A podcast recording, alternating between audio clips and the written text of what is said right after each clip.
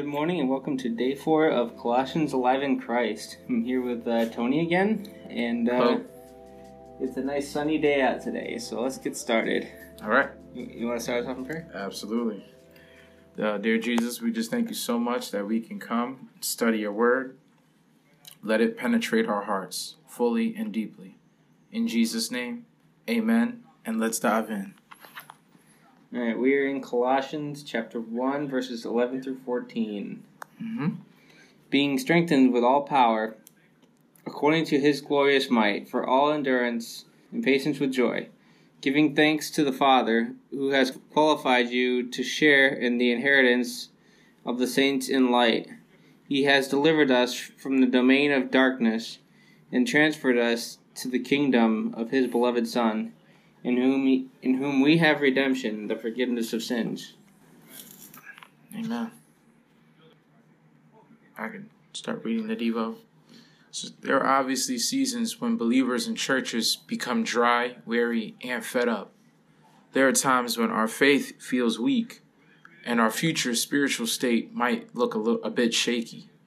It may be a mild comfort then to know that this is nothing new. Paul is praying here for the Colossian church that they might have power. Presumably, he only prays that because he, he knows how weak and wavering they might have become. We need this prayer as well to be strengthened with all power from God's might, as it shows in verse 11. Realistically, how can we survive without it? How can your church survive without it? This is how we get the endurance, patience, joy, and gratitude Paul is talking about in verses 11 through 12. These qualities aren't inbuilt into us, and they're not easy things to keep hold of in a discouraging world. We need God's power to be happy, grateful believers, and to get power, we have to pray. As Paul prays in verse 12, he can't help but look up to how God has saved us. Paul is a deeply thankful man. He knows that the only reason we can stand as one of God's people is God's work for us. Notice that God is, is the one doing everything here in these verses. He has qualified, delivered, and transferred, verses 12 and 13, mm-hmm. us. In other words, you and I haven't earned our spiritual qualifications, or delivered ourselves, or signed up for a transfer, but it's all God's work from start to finish. This work, though, is always done through Jesus Christ, verses 13 and 14. A new ki- kingdom life, liberation, and forgiveness are yours today because God has rescued you through his much beloved Son. Christ is the magnet that Paul keeps being drawn back to because all of God's blessings come through him. Mm, so good. Yeah. What kind of strength or power do you need to pray for today? Are there others who are weak who need your prayers? I just want to go back to the beginning there where it's talking about where Christ is what gives the church its strength. And Christ is what draws people to the church. The pastor can say whatever he wants. It could be good too. It could be good word, but God, God, might not be leading the people there. It can happen at certain churches. Sometimes the message isn't necessarily wrong, it's just not what God wants. And then there's there's also seasons where where sometimes you could be hearing the same thing at church every week and it seems the well seems to be running dry and you're not feeling as drawn to it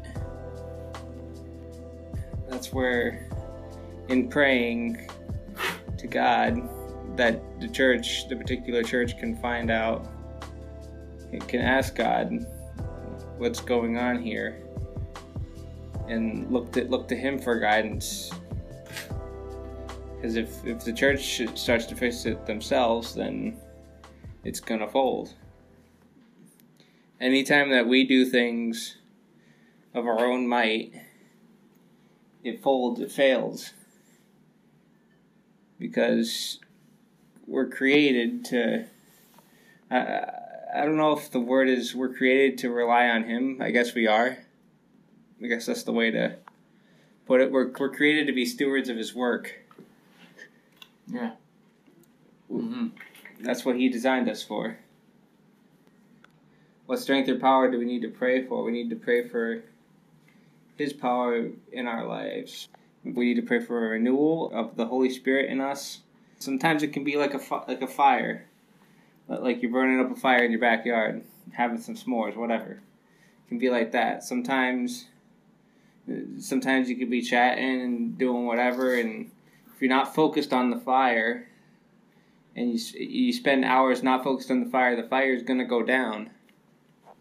That's what's gonna happen. It's gonna become. It's gonna go down to embers, and eventually it'll go out.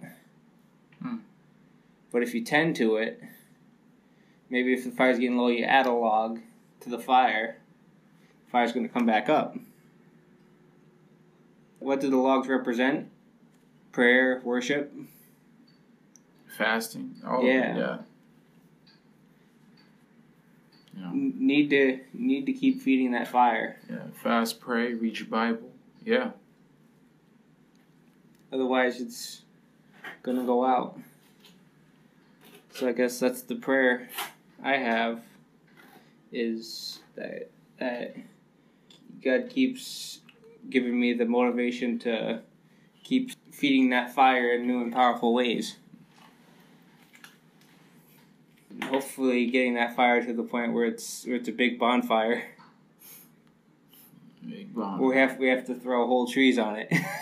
Oh, man. California forest fire is big. You know? No, well, I mean, it doesn't burn up houses though. Nah, In an endless Hey. woods.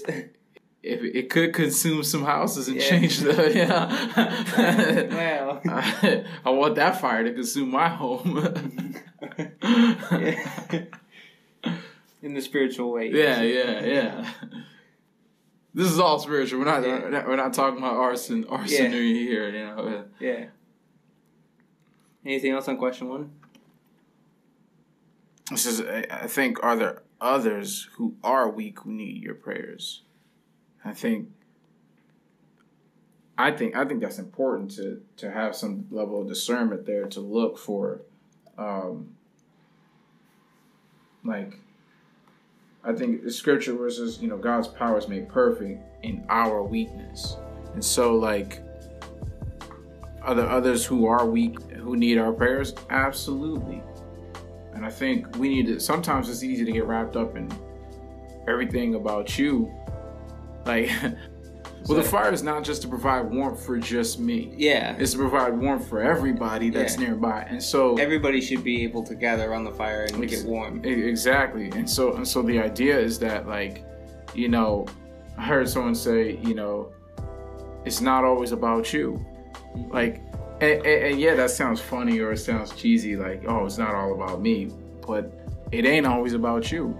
It's about like the light that we can share with Christ towards others. It ain't always about my flesh or my feelings or what I desire, but it's also about it's also about Christ working in other people, you know, um, say things may not be going say i missed out on one opportunity but that opportunity could have been a prayer answered for someone else who, who god knew really needed it. You know like it ain't like when you suspect a change you realize it ain't always about me. It's about christ's work question two right uh, this is what difference does it make to your disciples that To your discipleship. oh sorry to your discipleship that it's the father who has saved you and not you So I think with that one, it's none of what we pray, none of what we teach, and none of what's taught in church, or none of what's taught that's of God in church that we teach, can't possibly not come from God. I guess that's that's the way to, if that makes sense. I think even answered the, the question a little bit more succinctly too, right? Is like knowing that is is God who has saved us. Verse 13 answers that perfectly. He has delivered us from the power of darkness. He did it. God did it. Jesus did it. Mm-hmm. From the power of darkness and conveyed us into the kingdom of the Son of his love, in whom we have redemption through his blood, the forgiveness of sins. Literally, I, I- think that changes it too, right? Yes, we, we, we could preach scriptures and we should, but also even on a core fundamental level, you can't save yourself. Mm-hmm. You, you, you can't. Never can, never will. You, you just can't do it. But the only way we can be saved is by believing in Jesus Christ, who, who delivered, he defeated the power of darkness for us.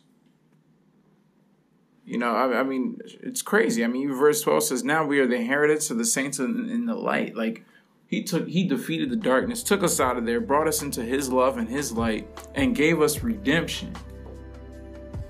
I mean, I mean, it, it's crazy, right? You know, I heard people say, "Well, I can forgive them, but I'm not going to reconcile with them." And it's like, man, what if God did that? The Bible is like, here, God is talking about redeeming and reconciling with us through His Son, and that's It's- what it's we crazy. that's what we that's what we preach so so essentially we can't we can't preach this if if it's not if it's of us because then it wouldn't have happened Well, I mean, I mean, how much power do you have to deliver Yeah, yourself out of none. darkness? exactly. None. So how can you deliver somebody else out of it? the air that we breathe the oxygen that we breathe even comes from god Yeah. It's like the oxygen that we breathe in this world is the perfect balance of nitrogen carbon and oxygen carbon monoxide poisoning comes from a higher level of carbon and lower levels of nitrogen and oxygen Right. and then you can get nitrogen poisoning very easily if that's off by 1 or 2% Yeah. but it's always the perfect balance Yeah. and that only comes from god It's proof that He loves us. that's just proof of his love right there just at that very science right there Yeah, Yeah, you're right. What does life in the kingdom of the Son look like? I just had an analogy for this. I don't know if it's. I don't know how to put it across right. I mean, we're running Uh, low on time, so just give it to us. Okay, so Okay, so I, I pictured uh, I pictured us being the dog and Jesus is our is our handler and we're on we're on his leash and he's he's leading us. He's teaching us things. right, servant master. Yeah, Yeah. He, he's teaching us commands like give give me paw, give me high five, stuff like that. Roll The- over. the- yeah. Just in a spiritual gift form, not in a doggy trick form. yeah, yeah, yeah, yeah. yeah. We- we- But- well, I'm right with It's you, it's, man. it's, right it's kind of like that. yeah, no, I mean, it actually makes a lot of sense. Like we, you know, we are, and of course, we gonna we gonna us- get to that. He feeds us and gives us water too. Yeah, I mean, he calls us his sheep, Mhm. right? I mean, if you think about it, sheep sheep are pretty dumb. Sheep, like, we're not even as smart as dogs, right? He says sheep, you know, like like sheep actually have no defense mechanisms in the wild. They're not that intelligent, and they can actually actually end up hurting and killing themselves accidentally. And that's us when we sin, right? Like so, like, and I think he lead us beside still waters, right? He restores our soul. He he, you know, yeah, we walk through the valley of the shadow of the death, but we can fear no evil because he's there. His rod and his staff, his word, comforts us. You know, like Mhm. I think it, I, I agree hundred percent with the with the pet analogy. You know, like no, seriously, because that's that's exactly what it looks Yeah. like. Like when we go to sin and we try to go astray, actually end up veering off the path that can get us killed by the wolves and stuff. But He's we're still gonna- we're still on a leash. Yeah. Yeah, he's gonna he's gonna rear us right back and say, "Come on," or he, and he's gonna call us over to righteousness. hmm Oh yeah, uh, I I hundred percent agree with you, Joey. I mean that's a, that's a good example, man. Amen. You wanna? Any any other key takeaways? I mean, I think we I think we I think. I, I think we hit them all too, man. Honestly, yeah. You just, just pray us out. Sure.